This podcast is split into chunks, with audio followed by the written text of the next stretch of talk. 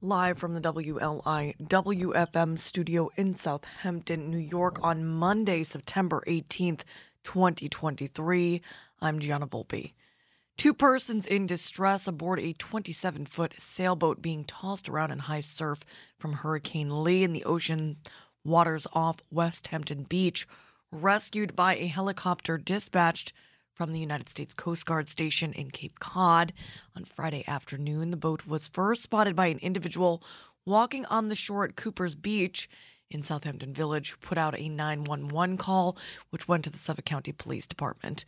County Police transferred the call to the Southampton Village Police Department, which had officers down on the beach within two minutes. According to Police Chief Suzanne Hurtow, the pair were ultimately plucked off the boat after a search and rescue operation carried out by an M H sixty helicopter, which then transported the individuals back to the Cape Cod station. Kaylin Riley reporting on twenty-seven East dot com that the harrowing rescue required the coordination of several different agencies from two states, and Hurtow said on Saturday the boaters were lucky to be alive. Quote, "We found out later from the Coast Guard that they're from New Jersey, and they came out to Montauk a few days ago by sailboat," the chief said of the individuals on board, adding they wanted to get home before the storm hit, so they were trying to get from Montauk to New Jersey. And, quote, "In the early stages of the rescue effort, officers from the Long Island sector of the Coast Guard advised the captain not to attempt to enter Shinnecock Inlet because it would be too hazardous to navigate because of the hurricane swell conditions. The boat captain confirmed that they were in distress and also low on fuel. The other individual on board was also reported to be severely seasick. Couple was ultimately safely taken off the boat at two p.m. Their boat will uh, eventually wash ashore somewhere. Chief Hurtow also praised the multiple agencies that were involved or assisted in coordinating the rescue and said the dispatchers in particular were key in pulling it all together. "It was a true crisis," the chief said, continuing, "They were instrumental in getting all the crew out there. They really are the backbone of any emergency situation for us." End quote. In other news, with a development moratorium in place since December, Greenport Village has unveiled sweeping changes that would reshape zoning, ban nightclubs, and set new rules for parking and entertainment.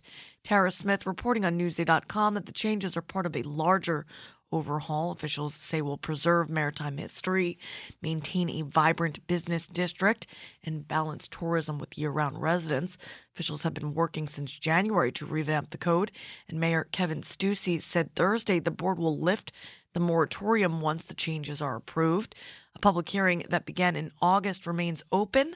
Officials hope the new zoning will ease friction between residents and businesses, which has grown as Greenport evolved into a tourist destination and prompted noise complaints at night.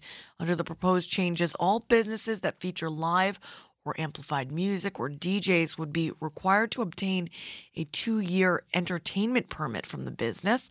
Officials said they plan to waive the two hundred fifty dollars fee for the first year, but require businesses to have them in place for summer twenty twenty-four. The permits could be revoked if citations are issued for noise and other violations. Officials did not say how much the permit fees would generate, uh, nor how they would be spent. The changes were first published on the Greenport Village website in late July. A public information session will be held at the Greenport Fire Department tomorrow at four p.m. The next opportunity to weigh in on the changes will be at a hearing this Thursday, September twenty-first.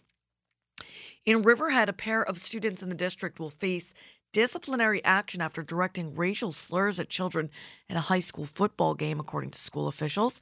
School's Superintendent Augustine Tornator told attendees at the district's B O E meeting late uh, last Tuesday that principals of both the high school and middle school where the students attend were working with police investigating the September ninth incident. Grant Parpan reporting on Newsday dot com that late yesterday, a district so- spokesperson said school administrators will meet today with the Riverhead Town Anti-Bias Task Force and provide an update. At last week's meeting, Board member Virginia Healy, who was at the game, said the two white students also spoke to the mother of the children, who are black, in a very disrespectful and derogatory way. Quote, "It was heard by a lot of people in the stands, and the community was appalled," Healy said, adding that police responded to the scene. Healy said at the meeting that students were told they are no longer allowed to attend the games. The incident occurred during the Riverhead varsity football team's season opening loss at home against Bayshore. It started on a playground at Pulaski Street School, where the team plays, and spilled over to the stands near the end of the game. According to Ron Edelson of Z E Creative Communications, which handles communications for the district, Edelson said the three in the group accused of using the slurs are a Riverhead high school student, a Riverhead middle school student, and a former student who transferred out of the district and has since graduated. On Sunday, Edelson said school administrators have been reviewing surveillance camera footage to better understand what happened. After administrators meet today with the Riverhead Town Anti-Bias Task Force, they're expected to update the school community on the investigation and eventual disciplinary measures. And finally, the League of Women Voters of the Hamptons, Shelter Island, and North Fork will be holding a public information program on Southampton and East Hampton town energy issues. That's going to be tonight, seven p.m. in Hampton's Library, twenty-four seventy-eight Main Street in Bridgehampton. Beth Young of East End Beacon reporting the program, organized by the League's Sustainability Committee Chair, uh, Terry Wildrick, will include speakers Lynn Arthur, Energy Chair of Southampton Town's Sustainability Committee, and Lena Tabori, a member of East Hampton Town's Sustainability Committee. Speakers will discuss the town's progress working toward obtaining electricity from one hundred percent renewable energy sources through community chair aggregation and community solar. That's seven o'clock tonight at the Hampton Library in Bridgehampton. Reading the weather in Stony Brook in honor of pediatric infectious diseases expert Doctor Andrew Handel of Stony Brook Medicine, joining us again for the Medical Monday segment, underwritten by Jennifer Benton. Uh, he'll be talking ticks and the congenital C M V project as New York State adds C M V to the newborn screening program this fall. Looking like showers today before two p.m., then showers and possibly a thunderstorm between two and five. Then the chance of showers and thunderstorms continuing after that. High near seventy-two, uh, south wind around eight miles per hour, becoming east in the afternoon. Tonight, again, that uh, chance of showers before eight p.m. will be thirty percent. And I'm not sure if this is correct.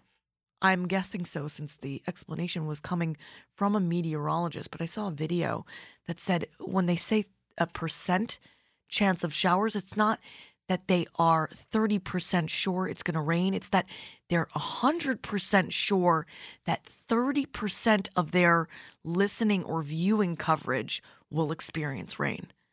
Blew my mind, if it's true.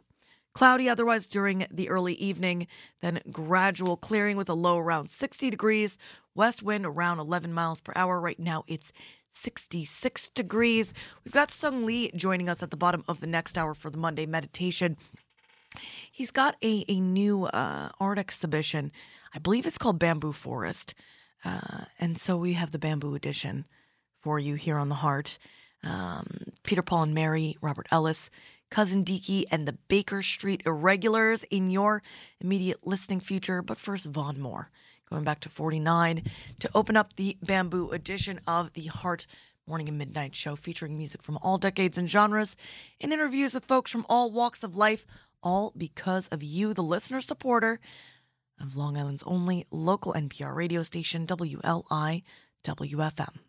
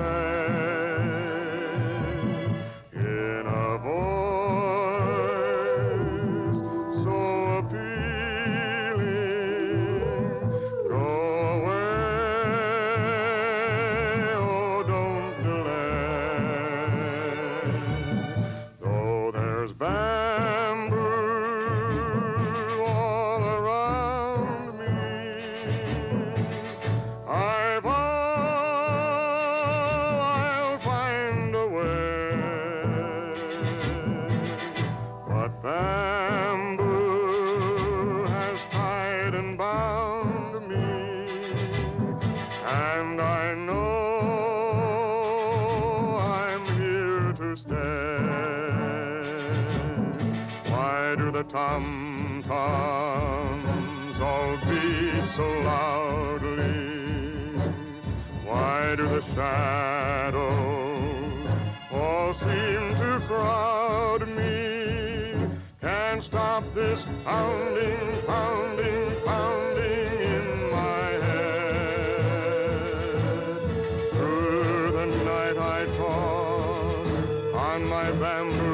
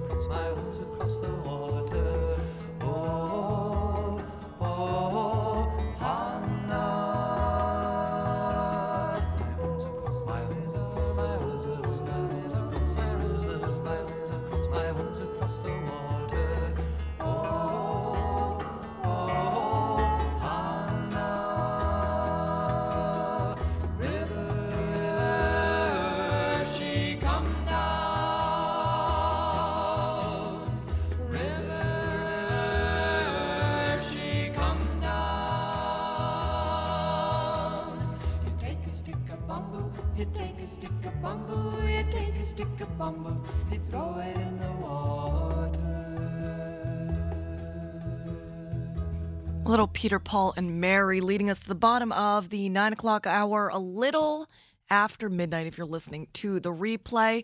That means it's time for our Monday meditation segment underwritten by Jennifer Benton, welcoming back to the program pediatric infectious disease expert Doctor Andrew Handel of Stony Brook Medicine. Good morning, Doctor Handel. Good morning. It's great to be here. Thank you for being with us. I know we're going to talk ticks, as we did last time, but I did want to start by talking about uh, the C M V uh, screening program that New York State is uh, adding to the newborn screening uh, as of this fall. Has uh, are we officially there or not quite yet? We're still waiting for the official rollout date, but it's expected to start uh, any any week now. Within okay. the next month, we're expecting to begin. So let's talk about what C M V is. So C M V is a common virus. Uh, it's related to E B V, which is the, the virus that causes mono. Uh, and about fifty percent of adults have been infected with it at some point. Uh, but the reason we're concerned about it today is that it can actually cause uh, a congenital infection, an infection in developing fetuses that can ca- cause long-term developmental and, and hearing concerns for those babies. Okay. And so it's someone, this would be if someone has had it before or if they have it actively while the baby is developing. Explain how it all works. Sure. So it's a little bit tricky, actually. So the most severe cases typically happen in women who have their first infection uh, okay. while pregnant oh, okay. uh, because they don't have much immunity against the virus. And so uh, they tend to have more severe illnesses and the babies can get uh, can have more severe outcomes. Um, but actually, a small percentage of women who were infected previously can be infected with a new strain or the virus because uh, actually C M V, once you have it, it stays in your body forever, can actually get reactivated and can also cause uh, symptoms in, in those developing fetuses. Got it. Okay. And so you would be able to tell uh, if newborn babies are born w- with with this uh, with the with the antibodies, with the, the virus itself? Yeah. So uh, one of the things that makes congenital C M V tricky is that about eighty-five percent of babies born with it have no symptoms at birth. Uh, and within that group, the majority actually will have no long-term problems, but about fifteen percent of all babies will develop hearing loss down the road. Oh. And so it becomes a little bit tricky making the diagnosis at birth uh, or, or at all because, again, most of the babies don't have any symptoms, so we don't go screening for it. And so what New York State is planning to do is to start testing for the virus itself in the heel stick, the blood stick uh, test right. that we do from all babies in New York State, uh, and see if the virus is there at birth. And, I mean, that heel prick is amazing because you you you learn so much from just that little bit of blood. Can you talk about the types of things that are screened for already with just yeah, that absolutely. one so little, little uh, sample? It's it's a wonderful service that the, the State Department of Health offers. So it's uh, it, it's a tiny heel stick. It's almost like if anyone's ever had a, a finger prick before to check yes. their blood sugar. Similar test to that, we do it on the babies uh, when they're in the newborn nursery, and within a week it looks for I think they're now up to fifty or sixty different diseases, right. uh, that uh, many of them are genetic diagnoses that are very difficult to make, but we actually have uh, interventions. We have treatments for a lot of those if they're picked up early enough. Um, it does look for uh, some immune deficiencies, so babies who are born with uh, problems with their immune system. It looks for babies who have problems with their thyroid. Uh, it looks for H I V as well. So it does look for a very, very large number of uh, diagnoses that, that can be really detrimental to the babies if not diagnosed early on. Right, right. And it's important to catch this stuff early. So the last time we were on, you blew my mind. You were talking about uh, the development of uh, vaccines against Lyme disease, right? That's correct. So so yeah. tell me uh, if there – I mean, it, it takes a while uh, mm-hmm. to, to find out – or to develop, obviously, to develop vaccines. Um, but has there been anything learned since the last time uh, you were on uh, the show with us? Sure. So we have uh, completed enrollment and across the country, but at Stony Brook, we were one of the clinical trial sites for a new Lyme disease vaccine. So enrollment in our portion of the study has been completed. Um, and so now we're following those children uh, for the next couple of years to look at how their antibodies develop and look at any, any side effects of the vaccine, because, of course, that's important to monitor for. Right. Um, and what we've learned from so far is that the initial it, it, so it's an initial set of, vac, uh, of vaccine doses right. and then a booster about a year later. And so we've seen that those initial set of vaccine doses have actually uh, prompted a, a very strong immune response from, from the children enrolled. And so that's very, very promising that this will be an effective vaccine.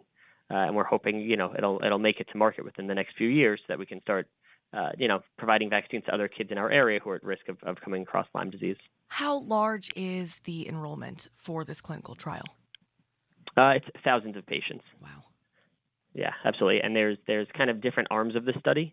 Um, and so, again, altogether, there's, there's, you know, I, I think it's a few, three or four thousand children who are who are enrolled in this study. Can you talk about the importance of sample size, since we're on the topic? Yeah, Great question. Uh, so we need large studies, uh, A, because we want to make sure to enroll a diverse group of children, uh, because uh, children from different backgrounds may have different responses to the vaccines, and, and some groups may respond, uh, have a stronger antibody response than others. But also, again, one of the key things is we always want to make sure these vaccines are safe. Mm-hmm. And so we, uh, you know, a lot of the vaccine re- vaccine reactions, some of them may not be so common. You know, it, it's very common for children to have a sore arm or a little bit of fever after a vaccine. But we want to make sure that we're not missing anything that's more subtle than that or, or, or less common. And so you need to enroll a large number of, of participants in these trials to look for those rare events, because we don't want to be surprised by that when, when the vaccines become available to the general public. Right. No, I don't know. Uh, I wanted to ask about the Tick Resource Center and how the opening of that has been in Hampton Bays, um, and probably also give the information. So I'll, I'll look that up while you're talking.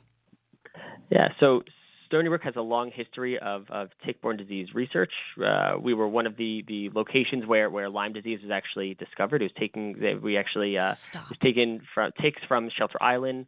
Were were uh, taken by, by one of the professors who's still here, and and that's uh, that those ticks were used to identify Lyme disease, the Borrelia burgdorferi, the bacteria, as the cause of Lyme disease. And so, in any case, uh, we now have opened up this summer a Tickborne Resource Center over in Southampton, where we're seeing uh, pediatric and adult patients with tick-borne disease experts. Um, and not only they're getting clinical care, but there's lots of education and, and other resources available through the center. Um, and so we're really excited to be expanding further out east and, you know, into the, the heart of these tick-borne diseases. And, of course, we'll be, you know, uh, using the opportunity to perform more research and better understand these these infections. They've got free tick removal kits. There's all sorts of resources available um, at the clinic and at the resource center. There's a couple different numbers. So adults uh, for appointments can call six three one, seven two five, two one one two. Kids are six three one, four four four four four four kids or four four four, five four three seven. There's also a helpline, uh, six three one, seven two six, tick or seven two six, eight four two five. So if you're looking for more information, you can also go to uh, stony brook medicine dot e d u and find the Tickborne Disease Resource Center. I have a kind of a question that I'm not sure if you could help me with, Doctor, but we were talking on Behind the Headlines, uh, a panel of journalists, and uh, Annette Henkel brought up the question, uh, do Lone Star ticks or can Lone Star ticks carry Lyme? Do you know the answer to that? So good question. Uh, they do not. Uh, Lone Star ticks do not transmit Lyme disease.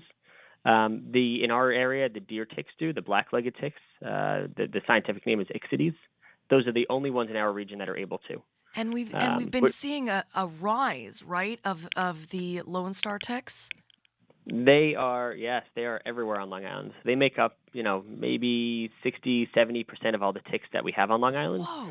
And so uh, when I receive questions about, uh, you know, uh, when when I see patients or, or receive questions about people who have been bitten by ticks, the vast majority of them are Lone, Lone Star, Star ticks.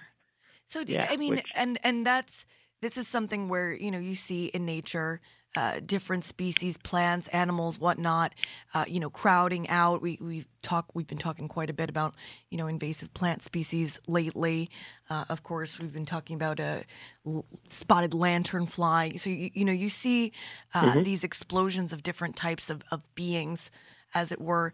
Uh, is the rise of Lone Star ticks leading to less of other kinds of ticks? Is there a possibility that we could end up seeing less Lyme disease, uh, not only because of uh, vaccinations and whatnot in the future, but maybe because there's less incidence of uh, people being bit, bitten by deer deer ticks?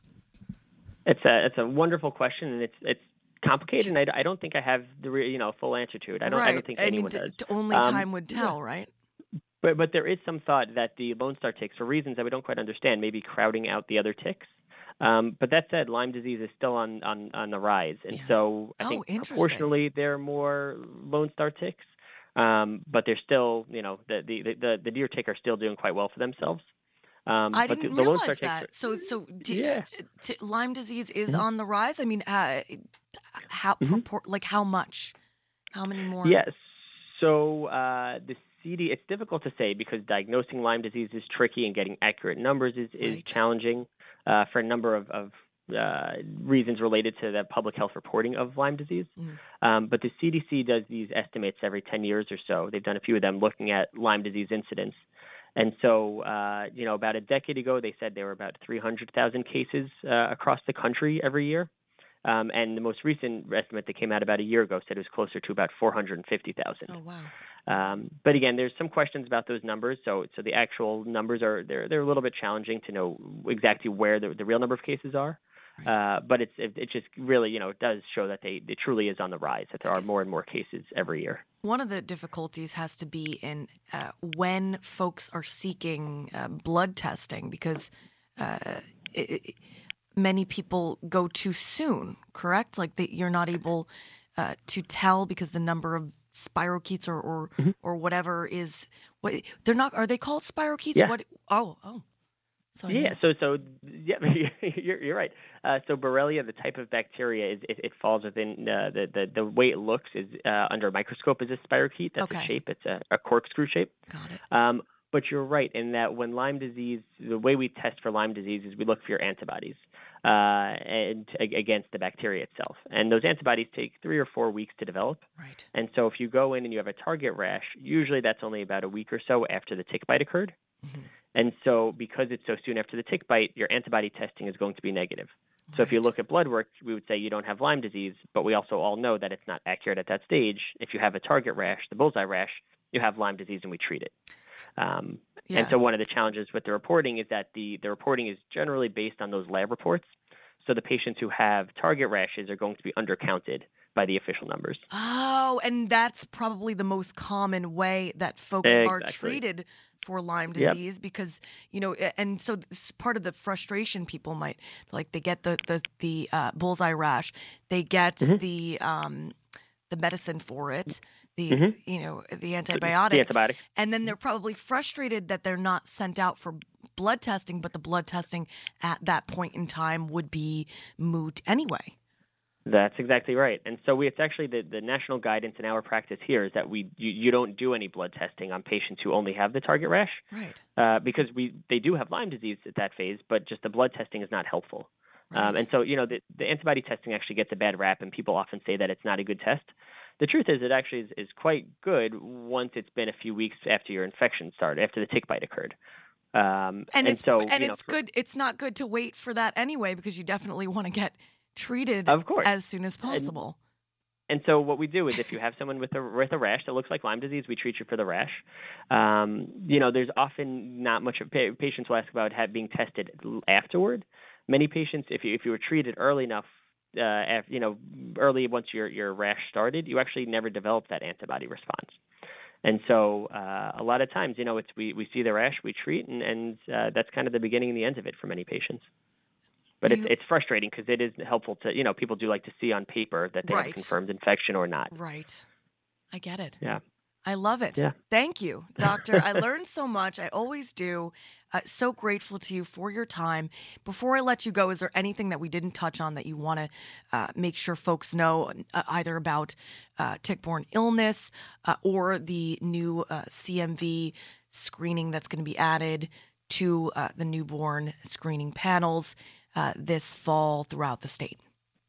Yeah, absolutely. I always tell people with, with these tick-borne infections, you know, we, we do see many, many of these, you know, many patients with it and many concerns of it. My, my biggest advice is don't panic if you have a concern about it. Call your medical provider. If you'd like to be seen at the Tickborne Resource Center, we're happy to see you out east as well, or in one of the other Stony Brook clinics. Uh, but again, there's lots of great antibiotics and, and treatments for any of these infections. And so uh, before you panic, talk with your medical provider. Doctor Andrew Handel, a pediatric infectious disease expert with Stony Brook Medicine. You can go to stony brook medicine dot e d u for more information uh, and to be seen at the Regional Tickborne Disease Resource Center or at the clinic. Uh, I'm Gianna Volpe. That was Doctor Andrew Handel. This is Robert Ellis. And you, whoever you are out there, you just heard the Medical Monday segment underwritten by Jennifer Benton on Long Island's only local N P R radio station, W L I W F M. News you can trust, music you love.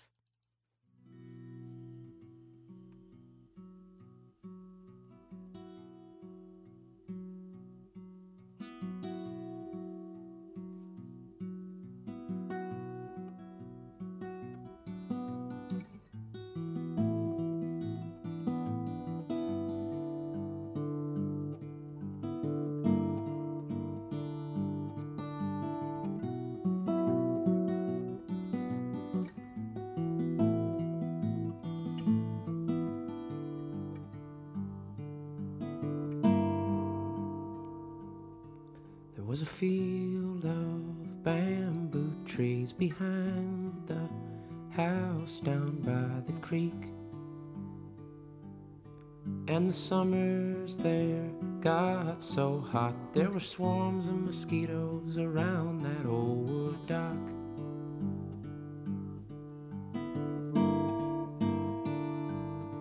But that field was all cut down.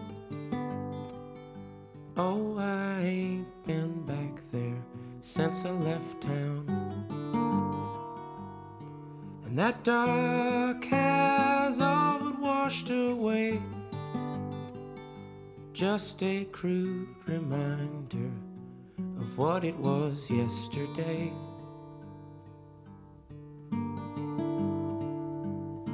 It was there that I first learned to shoot. I steadied my aim, pulled the trigger of that old twenty-two.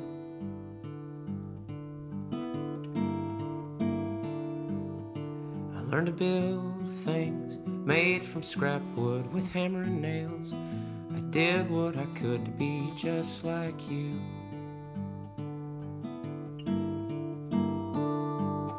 But I sold those guns and bought a car. I don't have nowhere to shoot 'em. I don't have a backyard. And I don't build much anymore. I spend all my time working, buy what I need at the store. Ain't it funny how memories can feel? Ain't it strange what time can steal? There ain't one thing good about being on the bad end of a deal, like getting memories in place of something that was real. Ain't it funny how things can change? Ain't it strange what comes with age? There ain't nothing good about getting old and going gray and losing dear friends along the way.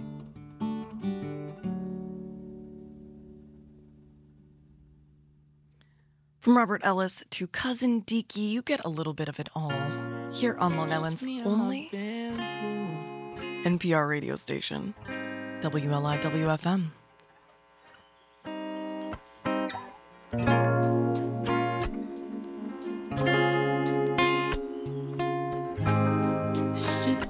My bamboo. Uh. It's just me and my bamboo. Come walk a mile in these dance shoes. None of this happened by chance. Think I might need an advance too. It's just me and my plans. Don't know who else I can vent to. Writing these songs in a trance. Think it might mess up my plans too. People don't know who I am. Crazy, no one understands. I'm a sham, I'm a fraud. Agnostic, believing in God. Working till all of my trips are abroad. I'm playing shows just to hear the applause. It's true.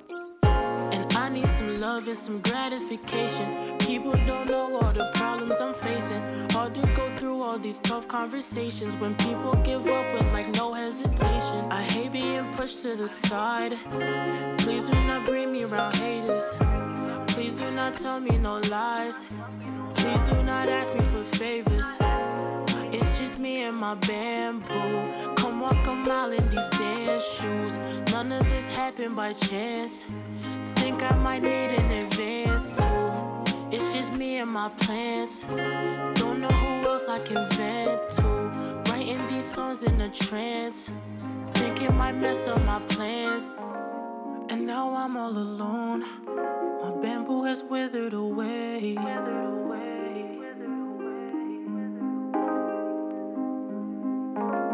And now I'm all alone. My bamboo has withered away.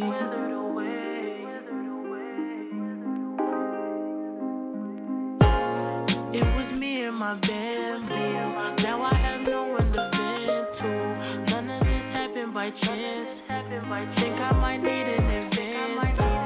It was me and my plans. Can't walk anymore in these dance shoes. Writing this song in a trance. Think it might mess up my plans too. It was me and my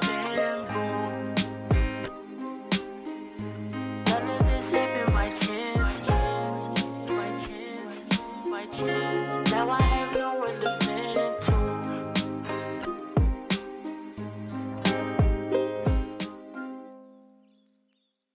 I'll tell stories of spilt drinks and messy floors. I'll tell of times when it was easier to stay up all night howling at the moon and wake up rested come sunrise.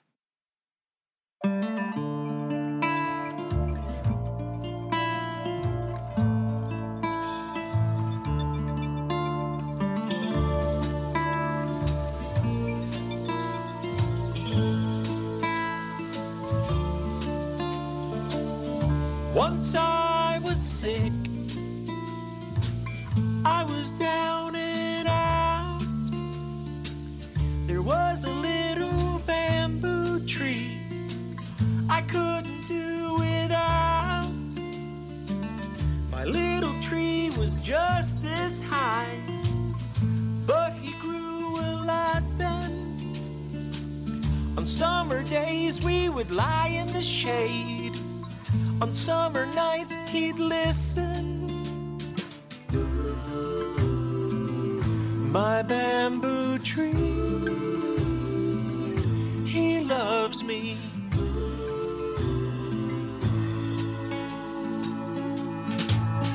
In a land long ago, when I was so much older, there was another little bamboo tree, but I was so much colder. He took my shirt and he'd make me play, but my heart wasn't in it.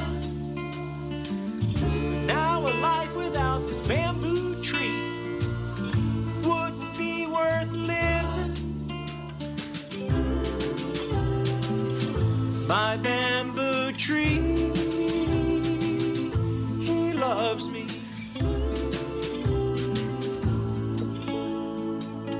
They make me smile,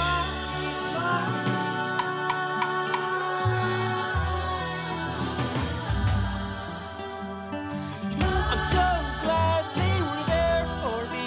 I was lost for a while. Now I believe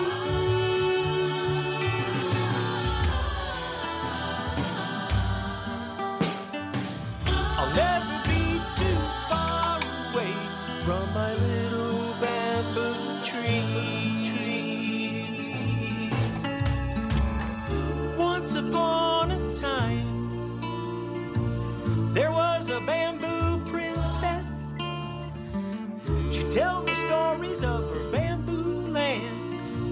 When she'd see me restless, we'd sit together as she'd tell her tale of kings and queens and monsters. She hugged me tightly with her bamboo arms till I was sick no longer. My bamboo tree, she loves me.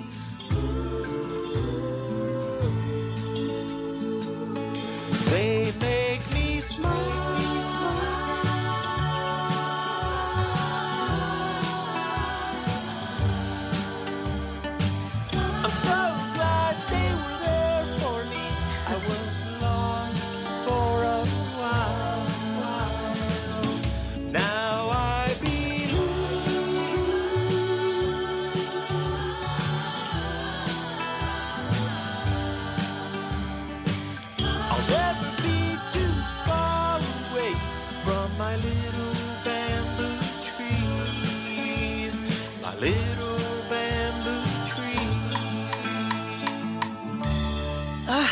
I'm just sitting here in the irony I was talking about inv- invasive plants and animals, and I'm playing the bamboo edition of The Heart. All right, so we've got, speaking of bamboo trees, we've got Judy Garland and Margaret O'Brien under the bamboo tree from the Meet Me in Saint Louis original motion picture soundtrack. So going back to forty-three for this, then we'll be hopping forward two decades in time for Lee, uh, Les Baxter and his orchestra, The Girl Behind the Bamboo Curtain, from the Soul of the Drums. I'm Gianna Volpe.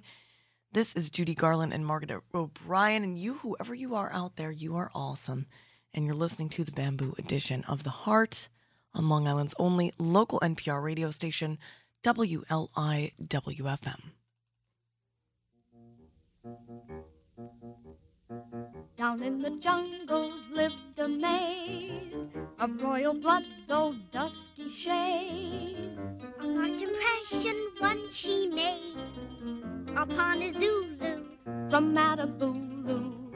And every morning he would be down underneath the bamboo tree, awaiting there his love to see. And then to her he'd sing, to her he'd sing, vamp. If you like a me, like I like a you, and we like a both the same. I like a same this very day. I like a change your name, 'cause I love a you and love a you too. And if you are love a me, one live is two, two live is one, under the bamboo tree.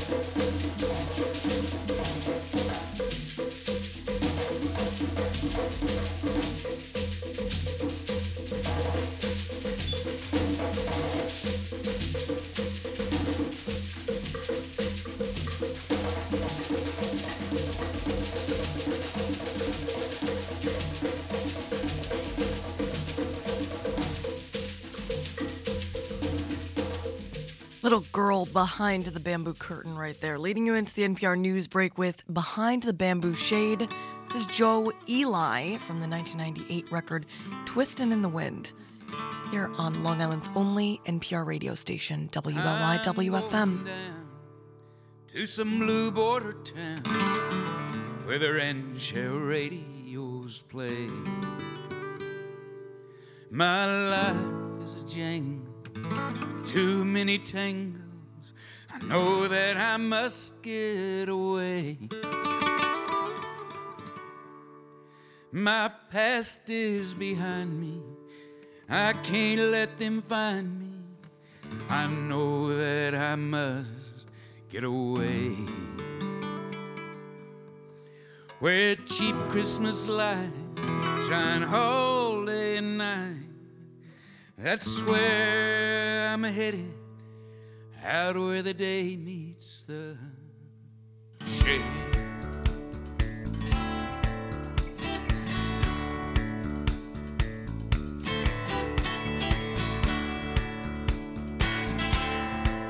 I only came for a holiday to sit in the Mexican wind. I only came for the whiskey, but suddenly she walks in. She wore a dress made of lace, and the light on her face, I felt the room start to shake. On a black Spanish love seat, behind the bamboo shade. I only came with the sun, but wound up with the moon and the stars. When her eyes met mine, the room filled with Spanish guitar. The kerosene in my blood came on like a flood as I stood to take her away. A black Spanish love seat behind the bamboo shade. On a black Spanish love seat behind the bamboo shade, with the skeletons dancing on the eve of the dead day. I reached out in the dark with my hand on her heart, on the boughs of the palm trees sway, to a black Spanish love seat behind the bamboo shade.